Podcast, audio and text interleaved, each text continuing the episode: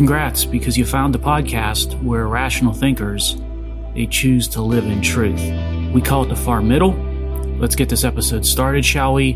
Greetings to all of you constant listeners, and if you're living down under in Australia, I hope you are thoroughly enjoying your summer. Uh, the weather sort of tends to suck up here in western Pennsylvania this time of year, but it'll get better. And here's a quote that serves as a bit of inspiration to the far middle ethos. If something is important enough, even if the odds are against you, you should still do it. Now, you know who said that? A free thinker for sure, Elon Musk. And I don't agree at all with the business model of his EV and solar endeavors.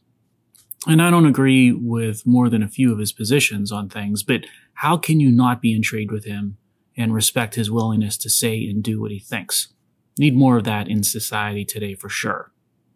Sports dedication marches on with the themes that we've been employing for a few months now on the far middle of greatness during the competition and game, but also greatness away from the game or the field or the court. Great Americans, great human beings, noteworthy for history beyond sports history. All this leads us to our first admiral in far middle dedication history, formerly known as David Robinson. And of course, he played for the Spurs in San Antonio in the NBA from 1989 after he left the Naval Academy and fulfilled two years of uh, service in the military up until 2003. In the Admiral, he did it all on the court. 10 time All Star, he was an MVP, two time champ, um, won two gold medals in the Olympics, 92 and 96. He's in the Hall of Fame, and he is on the 50th and the 75th anniversary all time NBA teams. Basically, one of the greatest centers in both college and NBA history. So, how about that? But those reasons, they aren't the main reason that he is our dedication today, although I'll admit they don't hurt. David Robinson is first and foremost a great American and a great person. His dad was in the Navy. That sort of paved the way for David to attend Annapolis after he destroyed the SATs and he wanted to major in math. So let me repeat both of those things again. He destroyed the SATs and he wanted to major in math at the Naval Academy. Again, this is a rare and talented individual. Mr. Robinson is indeed. So labeling him as simply a basketball player sells his accomplishments short. Speaking of heights, uh, get this, he was five nine as a junior in high school, but he ended up being six six as a senior when he graduated high school. Now, I never made it to five nine, But anyway, Robinson's growth spurts, they got really interesting beyond high school because by his second year at the academy, he hit seven foot, which would make him ineligible for naval service on a ship. In other words, he likely wouldn't have ever been admitted to the Naval Academy if he grew sooner, which is nuts. Now, Robinson, like I said, he was uh, selected by the Spurs with the first overall pick in 87, but the Spurs had to wait two years because Robinson fulfilled his active duty obligation with the Navy. Because of his height, the Secretary of Navy allowed Robinson to become a staff officer in the Civil Engineering Corps, and he provided his two years of service at the Naval Submarine Base in Georgia. And I'll let you in on a secret. He wasn't technically ever an admiral in the Navy, despite his nickname, but he did end up being a lieutenant. And what he learned about teamwork in the academy and in the Navy, that translated to how he performed as a pro in the NBA. He had a great relationship with Tim Duncan when the other phenom joined the team. And Robinson willingly reduced his own role in the team's offense to accommodate a younger star so that the team would have a better chance of winning. And they did. Now, how often do you see that in today's me, me, me, I, I, I athlete mentality? Not often. And he has done great work with charter schools. He and his wife founded the Carver Academy in San Antonio in 2001. To date, the Robinsons have donated more than $11 million to that school. So you know how we on the far middle feel about education and how students these days need help.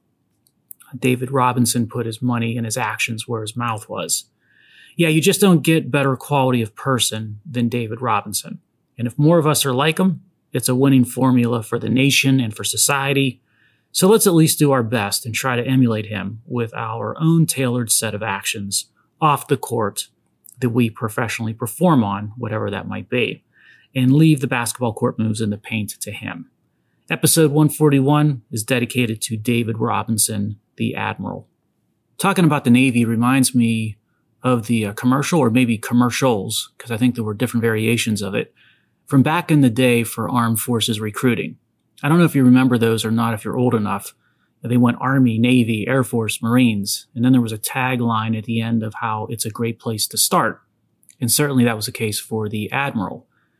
Our armed forces, they exist, of course, to protect us from threats from abroad. Threats that seem to grow every day when you look around the world or you read the news.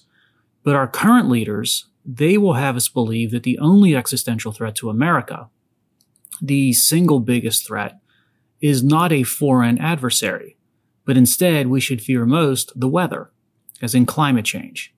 So today's David Robinsons, they're increasingly not being asked to prepare for, say, a threat from China, but instead to abide by the creed of the climate alarmist movement. And instead of worrying about weapons deterrence efficacy, our military leaders, they're instructed to worry instead about the carbon footprint of the weapon system. And that serves as a nice connection to our main topic for this episode, which is the second far middle installment of a trilogy of videos that I just published this month after the COP28 meetings wrapped in the Middle East at the end of last year. In COP28, you'll recall, was a party where over 70,000 of the self important spend weeks, this time in the desert, talking and talking and talking, and lecturing and lecturing and lecturing, and preaching and preaching and preaching with no tangible action. Now, the video trilogy, which I feel rivals that of the Lord of the Rings series, it can be viewed on nickdeiuliis.com and on YouTube if you search for the Nick Deiuliis channel on YouTube. And that's, again, N-I-C-K, D is in David, E-I-U-L-I-I-S. So if you search for that, you'll find it and you can subscribe to it if you choose the channel. And you'll see those three installments of the videos that discuss how a rational thinker should approach the topic of climate change and perhaps more importantly, climate change policies. So, like last week, please give them a view. And for this episode of the Far Middle, let's focus on the points made in the second video of the series. And we can hit the third and final video next week's Far Middle. Now, the main purpose or theme running across all three videos was to be bold in today's increasingly silly environment, which is to say, to assess climate change and climate change policies as a rational thinker would. I know it's so logical of an approach that it stands to be ridiculed by the extreme left or attacked by high priests as heresy to the religion, denier, which is the type of opportunity the far middle loves to speak to. So let's proceed then. The second video focused on what the elites in the expert classes are forcing upon society and economies when it comes to the cures or the medicines to help us supposedly deal or cope with climate change. Do this or comply with that so we, the experts, can control the weather. That's the basic premise of these climate change policies. And I can tell you the consequences of the medicine or the cures that are being implemented are significantly worse and will have materially worse impacts for economies and quality of life of citizens all across this globe than the actual symptoms or ailments of climate change whether they're legitimate or whether they're manufactured or imagined. So let's go through the different ways and count the ways that the negative consequences will accrue with respect to many of the popular sort of features of climate policies these days. And I'm going to start with the basic premise of why these policies are needed, which is the carbon dioxide emissions that would accrue from following through on net zero plans tied largely to things like wind and solar on the grid and electric vehicles for transportation, um, that all three of those different forms of energy or transport, they're zero carbon. They have zero CO2 emissions. Well, the reality is that they carry substantial carbon footprints and they have egregious carbon dioxide emissions. And it really goes back and ties to just a simple development chain, each step in a supply chain, so to speak, that you need to follow through on to have a solar panel or a wind turbine or an electric vehicle either transport you a mile in the case of the latter or to generate a kilowatt hour of electricity in the case of the former. So think through that supply chain and what needs to happen. First, you need to move and mine a tremendous amount of, for lack of a better term, stuff. And I mean tremendous. And all of that mining and all of that movement of surface area to get to the ore, so to speak, of materials that will be needed, that's going to require substantial amounts of carbon fueled energy and transportation and equipment, etc., to get accomplished. And most of that, by the way, will happen in faraway lands, offshore, far from the shores of borders like North America or Europe. Secondly, once you've mined the stuff, you're going to need to concentrate that stuff into purified feedstock components. And that processing, that's going to require even more carbon energy to achieve. And most of that, again, is going to occur in foreign or offshore locations. And then once it's concentrated with respect to the feedstocks, they come together in a manufacturing facility to start building the components for wind turbines and solar panels and EV batteries. And those factories, most typically, are going to be powered by carbon based energy, in many instances, coal fired electricity and coal fired power. Then all those components need to be transported to places like the United States and Europe where they're going to install those solar panels and wind turbines. So whether it's ships, rails, trucks, planes, you need them all to get those things here. What's going to fuel all of that transportation? Typically carbon based energy. Then once here, you've got to construct the wind turbine towers and the solar panel farms, and you're going to need to use concrete. You're going to have to clear trees for pads, clear trees for right of ways, um, transportation and transmission lines for the kilowatt hours are going to have to be installed. And those are going to be made of metals. All of those things, all those activities, they carry substantial and significant carbon footprints. And then once everything's installed, you've either got to charge the electric vehicle to be able to run, which is going to inevitably use some form of carbon based electricity. Or if the wind doesn't blow or the sun isn't shining, which again is often the case in places like Pennsylvania during the winter, then you're going to need to back up uh, with a plan B for wind and solar on the grid, which again will typically be some form of carbon based power or electricity. You add all that up, that's once again a very substantial carbon dioxide footprint, much higher than what you see for natural gas fire generation as an example, and much higher than what you'll find for nuclear power generation for sure. And probably in the case of electric vehicles, if you do a legitimate accounting, of the carbon and CO2 footprints on a life cycle basis, you probably find that electric vehicles have a materially higher CO2 footprint life cycle wise than even the internal combustion engine or gasoline powered car. So that's perhaps the foundation of why the consequences, they're not going to be positive ones with pursuing sort of the medicine or the cures that have been prescribed by the experts and the elites. But there are many other negative consequences of these prescribed um, sort of solutions or remedies. When you start thinking about the cost impacts, wind and solar are not cheap when you're trying to have that be the foundation of your electric grid. And we're starting to see signs of that across Western economies as we speak. Most of these examples are with respect to offshore and onshore wind projects, which are basically failing or falling or being canceled left and right because of poor economics and inflation that is basically driving the cost of those projects higher and higher. But you're also seeing it with general inflation as well. And it's no coincidence that general inflation is raging across the planet these days. And at about the same time, all of the large economies and societies have started to embark on these net zero types of policies tied to tackling climate change. Again, far from a coincidence. One causes the other if you increase the cost of energy and you create scarcity with respect to cheap energy and you reduce the reliability of energy, all those things together are going to touch basically the cost of everything else in society because everything else utilizes energy. Thus, inflation starts to rage. And that's exactly what we're seeing. Now, none of this is going to be good news for consumers or the, uh, the middle class or business owners or businesses themselves. And those are headwinds that are going to have a whole host of negative consequences. Balance of trade, by the way, that's going to suffer for places like the EU and for places like the United States because places like China or nations like China, they have already achieved, built, constructed effectively a stranglehold on the supply chains for all the steps that we just went through with regard to what it takes to manufacture an electric vehicle or a wind turbine or a solar farm. Then there's the geopolitical sort of component to this, which is massively important.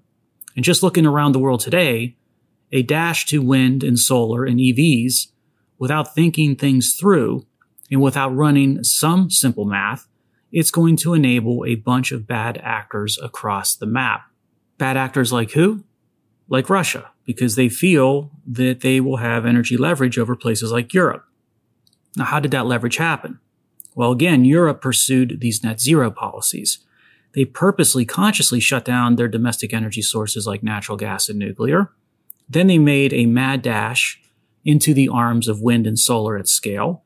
Wind and solar have failed to deliver to anything close to what was hoped for. So something needs to fill that energy imbalance in Europe. And what was filling it increasingly were things like Russian natural gas through pipelines coming from Russia. Putin understood that Russia saw a strategic lever in the form of energy, and that emboldened whether it be Putin or Russia as a nation to go do things like invade Ukraine, not once, I'll remind you, but twice. We've seen it with China. Again, leverage that's been sort of gifted to them through our policies, climate policies of the West. And now China controls the supply chains when it comes to wind and solar and EVs that we just walked through. So China eyes up and sizes up Taiwan and don't think for a minute that energy policies aren't making it more confident, China more confident with respect to what it might do aggressively versus being less confident. And then we see the same dynamic again with places like Iran. No coincidence that energy volatility and energy chaos for energy availability and pricing, they've reared their heads at the same time climate policies have been embarked upon that increase the price of things like oil, which then strengthens in Iran and resurrects in OPEC.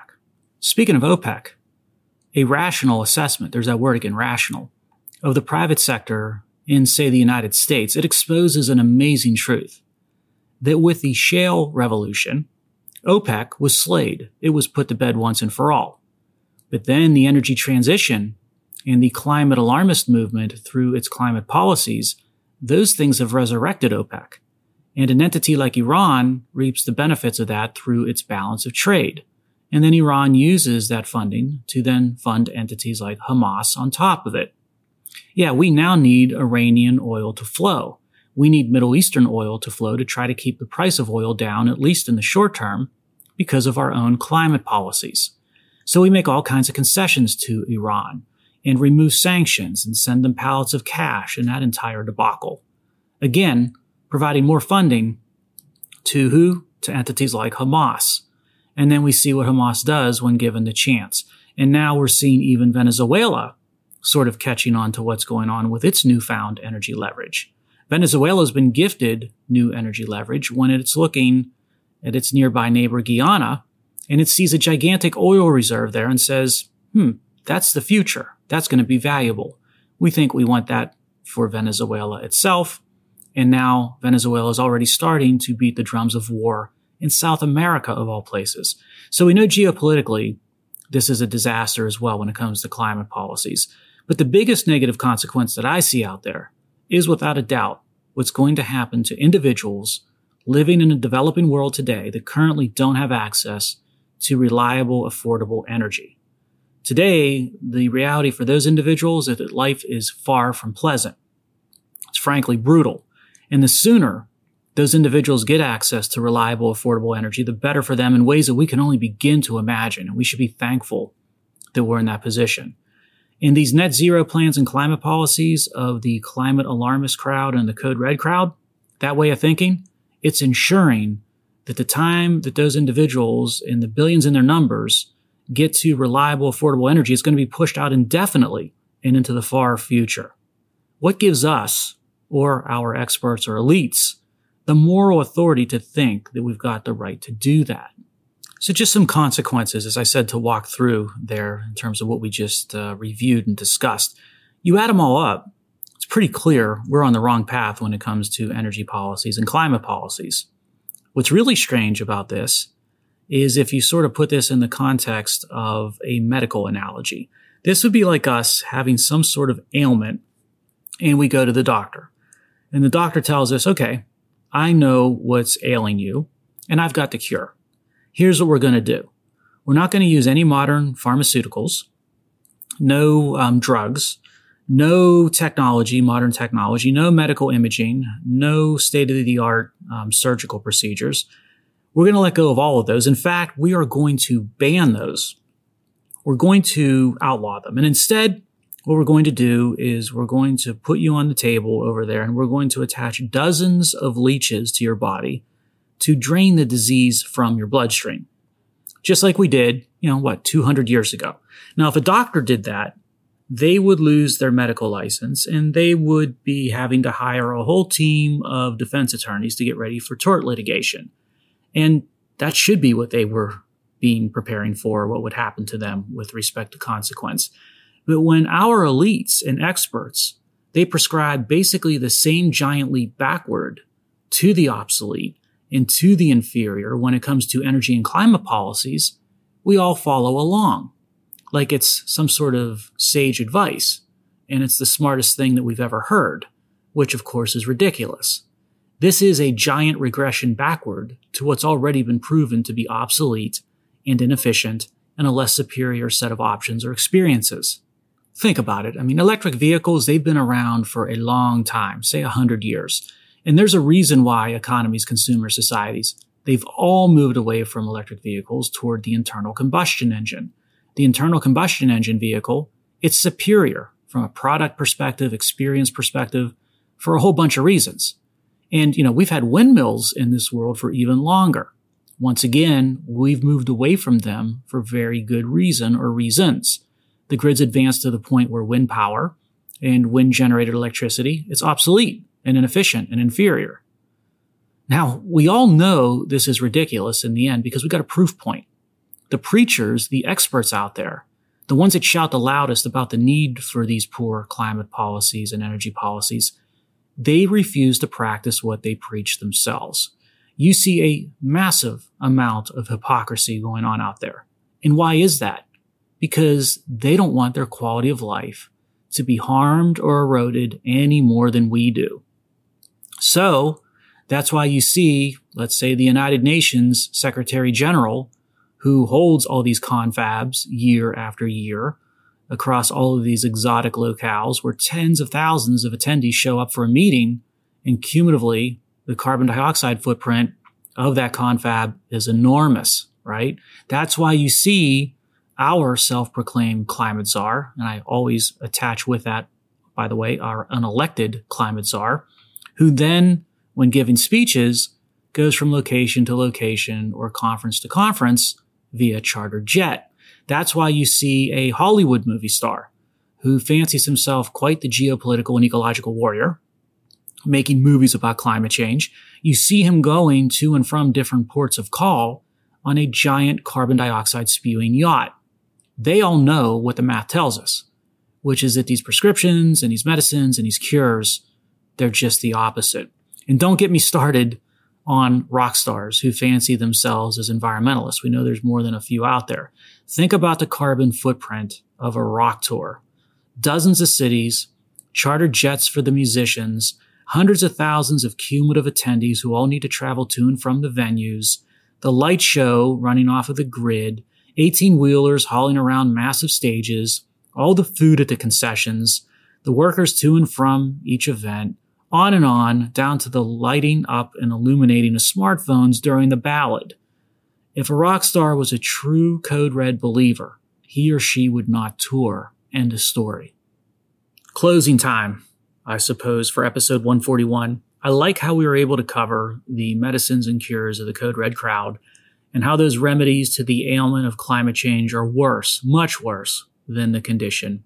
And speaking of rock stars that we just discussed, how about we close by talking about the first president of the United States to enjoy rock star status? Who do you think that was? Well, it happened to be the youngest to ever take the oath of office for the presidency. So who was the youngest president that enjoyed rock star status? Well, who do you think that was? Well, it was before President Obama, you millennials, and it was before JFK, you boomers, someone before him, someone, in fact, way before there was even rock music. I'm talking about President Roosevelt. not FDR, he was more elite socialite and socialist than rock star, but his predecessor and distant cousin, TR, Teddy Roosevelt. Now, Teddy R, he took office at the age of 42 years, 322 days in 1901. And I've been exploring that period of American history of late, which you might have noticed the past month or two of episodes when you look at the content. And Teddy Roosevelt, TR, plays prominent as being a key piece of and a great image of that time.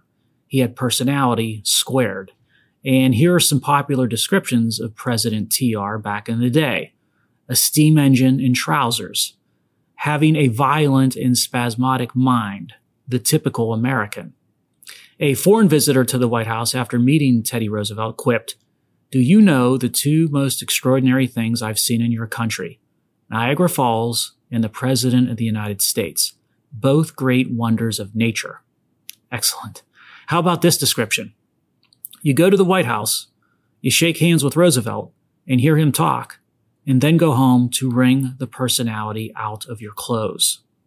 What's also interesting of Roosevelt is how he overcame physical hardship, almost willing his body into shape and creating that image he had of aggressive physical presence.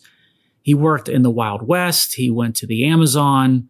Of course, he was a Rough Rider, the leader of that gang in Cuba during the Spanish American War. Um, he became an advocate for what he called the strenuous life, despite his physical ailments and challenges. And by the way, there's a book by that title that consists of his speeches and views on a life well lived. And yes, he did read and write a lot. Thousands of letters he penned, dozens of books. And oh, did you know that TR was the person who came up with the name White House? He did. And from the executive mansion, he used what he called the bully pulpit to do his job and effectuate his policies. Now, he called his domestic programs the square deal. His cousin, of course, decades later, would perhaps appropriate that to an extent with the New Deal. I like TR and his personality, um, but I'm not a huge fan of his policies when he was president. Too much government intervention for my libertarian leanings. Nothing like the uh, New Deal or Woodrow Wilson, mind you. He wasn't that bad, but more hands on with government and the administrative state rather than letting people and commerce alone. But I love him and whether you love his personality or you, you don't like it, no one could deny that he was a force of nature. And we could use that type of energy in DC, don't you think? To bring America back to the fore where the world needs us. Not sure we'll get that in November, no matter who's ending up running or who becomes president, but here's to hoping. Rock on, constant listeners, but always, of course, at an acceptable decibel level.